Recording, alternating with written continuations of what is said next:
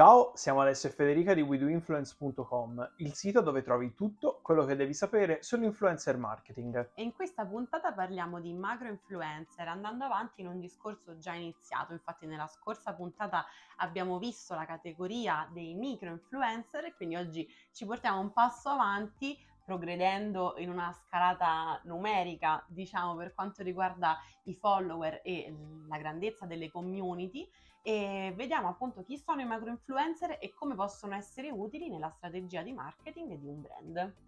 Abbiamo già parlato più volte del fatto che il numero di follower non è sempre veritiero per poter in diverse nicchie valutare la grandezza di un influencer. Eh, ovviamente eh, ribadiamo anche oggi che eh, il nostro focus è sempre più sul contenuto, magari che, su, eh, che sull'influencer stesso come qualità eh, però dall'altra parte è importante anche avere delle metriche che ci permettano di capire eh, con chi stiamo parlando in riferimento alla nostra nicchia. Eh, fatta questa doverosa premessa, i macro influencer sono influencer sempre verticali nell'ambito eh, di appartenenza del brand o comunque in un determinato ambito piuttosto, eh, piuttosto circostanziato, eh, ma hanno numeri più alti rispetto alla media quindi se ad esempio eh, anche in una nicchia molto piccola un micro influencer è individuato come un influencer che ha una media di 5.000 follower eh, o 20.000 follower, proporzionalmente un macro influencer potrà avere almeno 100.000 follower, no? Quindi eh, quando riusciamo a capire un po' quali sono le, le, soglie all'interno della nostra nicchia di riferimento, possiamo anche avere eh, questo come eh, come primo dato per dire sto parlando con un micro o un macro influencer. Però Fede, noi abbiamo detto l'altra volta che eh, il micro influencer ha la sua grande forza nella community che è molto vicina per ordine di, di ragione. Cosa cambia quindi da questo punto di vista con un macro influencer. I punti da prendere in analisi sono differenti. La prima cosa che mi viene in mente è quella che riguarda l'engagement rate, quindi il grado di interazione del proprio pubblico con i contenuti pubblicati dal creator, dall'influencer. Eh, questo significa che più è grande la community e meno eh, Instagram o il social, a seconda di quello che poi è l'algoritmo che c'è dietro, tenderà a mostrare al nostro pubblico i contenuti, i contenuti pubblicati eh, per eh, sostenere poi un meccanismo di sponsorizzazione. Ora non entriamo nel merito di questo discorso, ma è giusto per far capire che purtroppo non è un discorso proporzionale, cioè certo. cioè ad una crescita del pubblico e della community non corrisponde una crescita dell'engagement, ma anzi un, una crescita proporzionale, quanto proporzionale, meno che proporzionale. Esatto, ma anzi eh, in proporzione sarà, sarà minore. E, e, quindi questo è sicuramente un primo dato da, di cui tenere conto. Il secondo aspetto su cui riflettere sicuramente è che un, un influencer con un pubblico più ampio eh, avrà un rapporto meno eh, diretto probabilmente con la propria, la propria, community, quindi anche talvolta la possibilità di eh, rispondere a tutti i DM, messaggi, a tutti certo. esatto, i messaggi, eh, a um, commenti, piuttosto che magari a richieste specifiche di consigli, di aiuto, di aiuto che arrivano dalla, dalla, propria community, mentre invece chiaramente... No, non per cattiveria, ma proprio per una questione fisica, che se hai 100 commenti sotto un video YouTube ce la fai, se ne hai 3000 forse li leggi, perché tanti dicono che li leggono sì, tutti, sì, però rispondere sarebbe solo quello della loro giornata. Assolutamente diventa molto dispendioso dal punto di vista di tempo proprio per lo stesso creator. E un terzo aspetto sicuramente fondamentale è quello economico, perché comunque noi siamo qui anche proprio per promuovere il valore del lavoro degli influencer e dei content creator e dunque ehm, è bene sapere anche dal lato brand che lavorare con delle figure che giustamente hanno dei pubblici più ampi richiede poi anche un investimento economico di tipo maggiore, quindi ci possono essere sicuramente casi dove anche il macro influencer accetta uno scambio merce, eh, l'altra volta facevamo l'esempio di Gucci, cioè nel senso se arriva un brand, eh, magari appunto un brand molto importante per il proprio settore di riferimento, si può scegliere di collaborare anche gratuitamente perché si sa che si riceve un beneficio maggiore di quello che è proprio poi l'effort nella produzione dei contenuti, ma al tempo stesso appunto è giusto anche che il brand paghi eh, il lavoro che l'influencer ha costruito nell'arco magari di mesi o addirittura di anni, chiaramente. C'è anche da sottolineare il fatto che i macro influencer stanno ancora all'interno della nicchia di appartenenza, Faccio un esempio, io seguo Andrea Galeazzi per eh, tutto quello che riguarda la tecnologia, eh, soprattutto i telefoni cellulari, eh, poi lui spazia anche su altro, ma probabilmente il suo contenuto forte sono appunto le recensioni, confronti o che nell'ambito degli smartphone. Eh, e, e, lui, ecco, ha una forte influenza sui miei acquisti perché rimane ancora macro, eh, ma scusami, rimane ancora verticale sulla tecnologia, un po' spaziando, ma comunque è quello. Però mi rendo anche conto che se io dovessi promuovere un prodotto tech sarebbe difficile per me collaborarci eh, proprio perché questi influencer servono anche a quelle realtà eh, che per brand eh, non, non, è che non possono lavorare con i micro influencer. Tu pensa che un mio amico è micro influencer per Honor, quindi Honor che comunque è un brand mondiale ha le sue campagne di micro influencer in giro per ma talvolta anche proprio per presidio, per eh, posizionamento di marca, è necessario che tu ti affianchi anche a nomi più importanti del settore, no? Eh, e allo stesso tempo non dimentichiamoci mai che se è vero effettivamente che tu potresti sommare il lavoro di tanti micro influencer per fare i numeri di quello che potresti fare con un macro influencer, magari anche spendendo meno, ma quello che non si tiene di conto tante volte è che gestire 100 collaborazioni o gestirne una è molto time consuming. Certo, Quindi, per l'azienda e per il brand o l'agenzia che fa quella campagna. Perché comunque poi devi controllare 100 contenuti, devi avere una persona che praticamente lavora solo su quello. Quindi rendiamoci conto che avere un macro influencer a volte semplifica anche il lavoro senza contare che con un giusto compenso economico, quello che dicevamo l'altra volta, di poter utilizzare magari i, pro, i contenuti fatti per il brand sulle pagine brand per fare advertising, magari non è sempre possibile con i macro influencer che se ne vogliono tenere la proprietà, però con un compenso economico ovviamente più alto non escludo che eh, possa, possa, avvenire anche, anche con, i macro, con, i macro, influencer. Um, Parlando appunto di eh, contenuti, quali sono a tuo avviso le differenze eh, tra i contenuti che possono essere pubblicate tra un macro influencer e quelle invece che eh, abbiamo visto essere le peculiarità di un micro influencer? Guarda, a livello di contenuti credo che la, mhmm, diciamo, la tipologia è semplicemente delimitata dal tipo di social su cui ci muoviamo, quindi è chiaro che se parliamo di Instagram eh, avranno sia i micro che i macro influencer avranno a disposizione la stessa, diciamo, scelta tra la foto statica mm-hmm. piuttosto che il reel e così via. Quindi questo lo, lo, definisce intanto sicuramente il brand nel momento in cui consegna il brief su quale tipologia di contenuto si richiede. Eh, per quanto riguarda il lato creator, ehm, a primo impatto ti direi la qualità, ma sappiamo bene che in realtà non è necessariamente così perché eh, dei profili molto piccolini possono creare dei contenuti di grandissima qualità e magari sono all'inizio del loro percorso, per cui se non raggiungono un grande pubblico è semplicemente perché magari hanno iniziato da poco e non hanno ancora raggiunto eh, grandissimi numeri, quindi poi col tempo magari diventeranno a loro volta dei macro, dei mega influencer mondiali. Eh, quindi più che altro la differenza sul tipo di contenuto la darei di, da un altro punto di vista che è sicuramente quello quantitativo nel pubblico che si raggiunge magari, quindi i numeri che si fanno ed è un, una prima discriminante sulla base della quale si deve anche differenziare il compenso economico, come abbiamo, eh, come abbiamo già detto, e poi probabilmente ci può essere anche una differenza nella,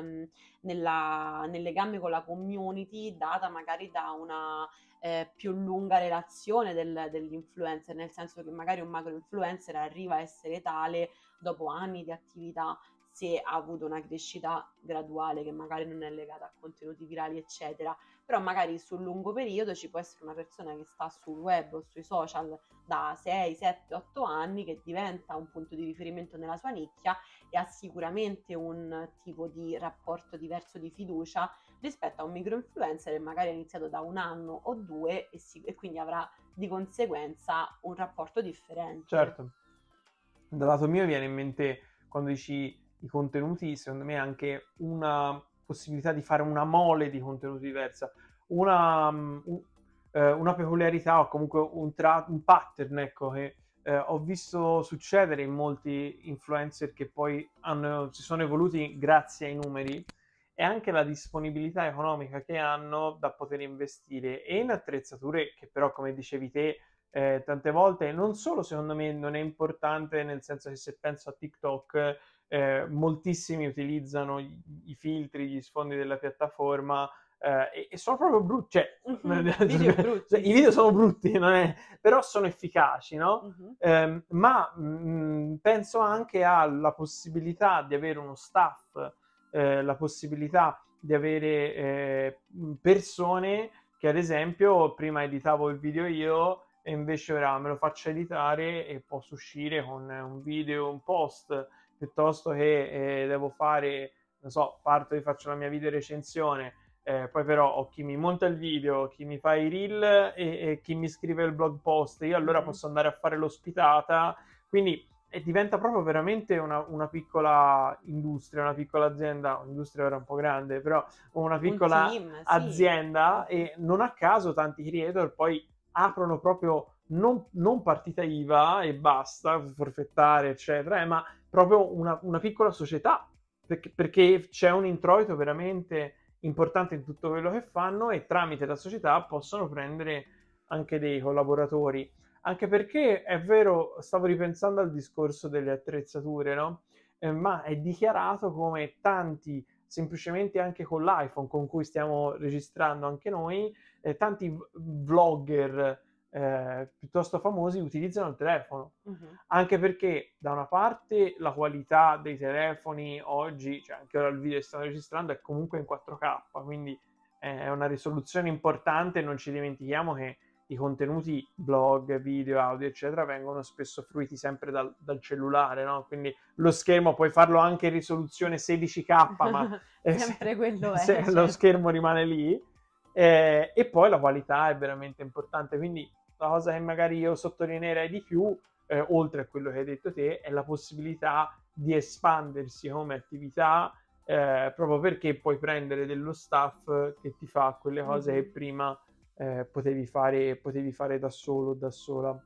Eh, sui macro influencer, eh, fare una collaborazione, quindi abbiamo detto che è un po' più costoso ma ha i suoi vantaggi, mi faceva piacere a questo punto raccontare anche quelle che magari possono essere state eh, le, nostre, le, nostre, collaborazioni a te o una campagna che ci ha colpito particolarmente. A te viene in mente in questo caso una campagna o un'attività che hai gestito direttamente con un macro influencer eh, che possa essere rilevante? Un esempio che mi viene in mente non è tanto un caso specifico quanto diciamo una modalità di collaborazione all'interno del settore viaggi, quindi parliamo di travel influencer. E, e, a questo proposito mi viene in mente proprio quella che è la crescita di questi profili, no? che magari partono dalle, da realtà un po' più circoscritte, territoriali, quindi ad esempio magari raccontare le bellezze della propria città o del proprio paese, quindi inteso magari come l'Italia, eh, e poi a mano a mano che crescono e creano dei contenuti sempre migliori verranno magari invitati dall'agriturismo, dall'hotel X, rimanendo comunque nel proprio territorio, fino poi magari a crescere sia come visibilità che come numeri e allora magari a quel punto ci può essere un salto di categoria e quindi iniziare a fare magari dei viaggi internazionali fino ad arrivare a dei viaggi intercontinentali dove si capisce bene come poi l'investimento da parte del, dell'ente del turismo, molto spesso in questi casi, sia maggiore perché magari c'è da pagare un volo intercontinentale, certo. c'è da pagare un soggiorno che diciamo di base magari sarà minimo di una settimana se non di più perché poi a fronte del grande spostamento appunto ci sono delle tempistiche differenti e quindi come uno stesso profilo può passare dal collaborare in qualità di micro influencer con delle realtà locali più piccoline ad avere magari sempre sulla base dello scambio prodotto oppure magari iniziando a percepire un compenso non indifferente per eh, grandi viaggi di questo tipo, eh, ma mano a mano che cresce, quindi c'è proprio certo. un'evoluzione del progetto, delle collaborazioni e del tipo di realtà con cui si lavora. Io invece posso portare un esempio di scopo dell'utilizzo dell'influencer marketing eh, sul, sul mio progetto di karate, dove ovviamente i numeri sono da riproporzionare, come dicevamo all'inizio, perché per il mondo del karate già un profilo con eh, 20-30 mila follower è un macro influencer, ce ne sono alcuni che arrivano a 100.000 e quindi sono proprio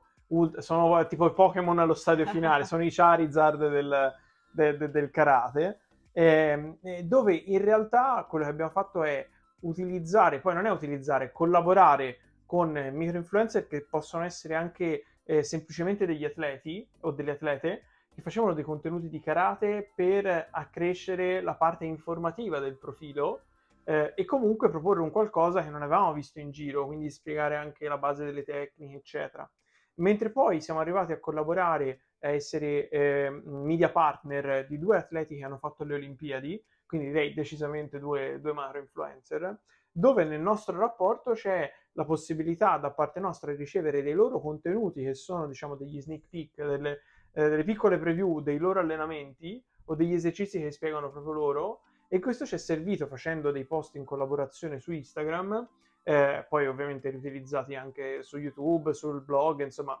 quello però più per la strategia di contenuto eh, che per la questione dei numeri, ma facendo collaborazioni con i vari profili utilizzando la funzione di Instagram ci è servito molto per crescere i numeri, perché noi siamo un portale sul karate, loro sono i campioni di karate diamo l'informazione utile e quindi secondo me è lì che viene il fuoco d'artificio, cioè contenuto utile, eh, campione, il campione ovviamente ha una portata molto più ampia eh, di, di, persone che lo seguono già, già da prima, già negli anni eh, e vedendo il contenuto utile fatto dal campione con noi acquistiamo a nostra volta credibilità e quindi anche il marchio di, di, di Karateka eh, è, è cresciuto per questo mi faceva piacere sottolinearlo perché a volte anche per far fare diciamo, un salto di posizionamento al proprio brand, il macro influencer può essere un investimento non solo per i numeri che porta, ma per poter dire, eh, passami il termine, mi posso permettere di lavorare con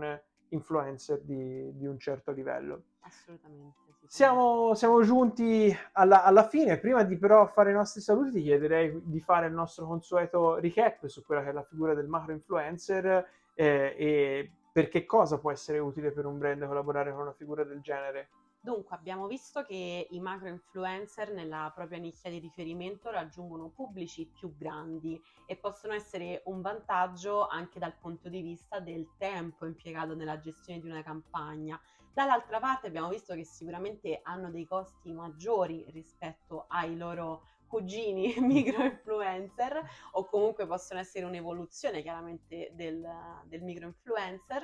eh, e quindi richiedono comunque un investimento eh, maggiore dal punto di vista economico proprio per eh, la produzione dei contenuti che vengono commissionati da, dal brand durante la campagna. E per concludere abbiamo visto che eh, l'investimento su un macro influencer può avere degli scopi importanti eh, in relazione al posizionamento del brand, quindi varie figure rispondono a vari obiettivi di marketing che vanno definiti in fase di strategia e anche di questi argomenti ne abbiamo parlato poi in tanti altri video, soprattutto appunto uh, su quella che è uh, l'influencer marketing in generale e su come creare delle campagne che aderiscano realmente agli obiettivi di business di un brand. Sì, è sempre importante ripetere che l'influencer marketing di per sé, come qualsiasi strumento di comunicazione, eh, non è una strategia, cioè strategia è una cosa, gli strumenti sono un'altra, quindi è importante prima ancora di approcciarsi al mondo dell'influencer marketing capire come questo si può calare all'interno del proprio piano e di comunicazione e di marketing in generale.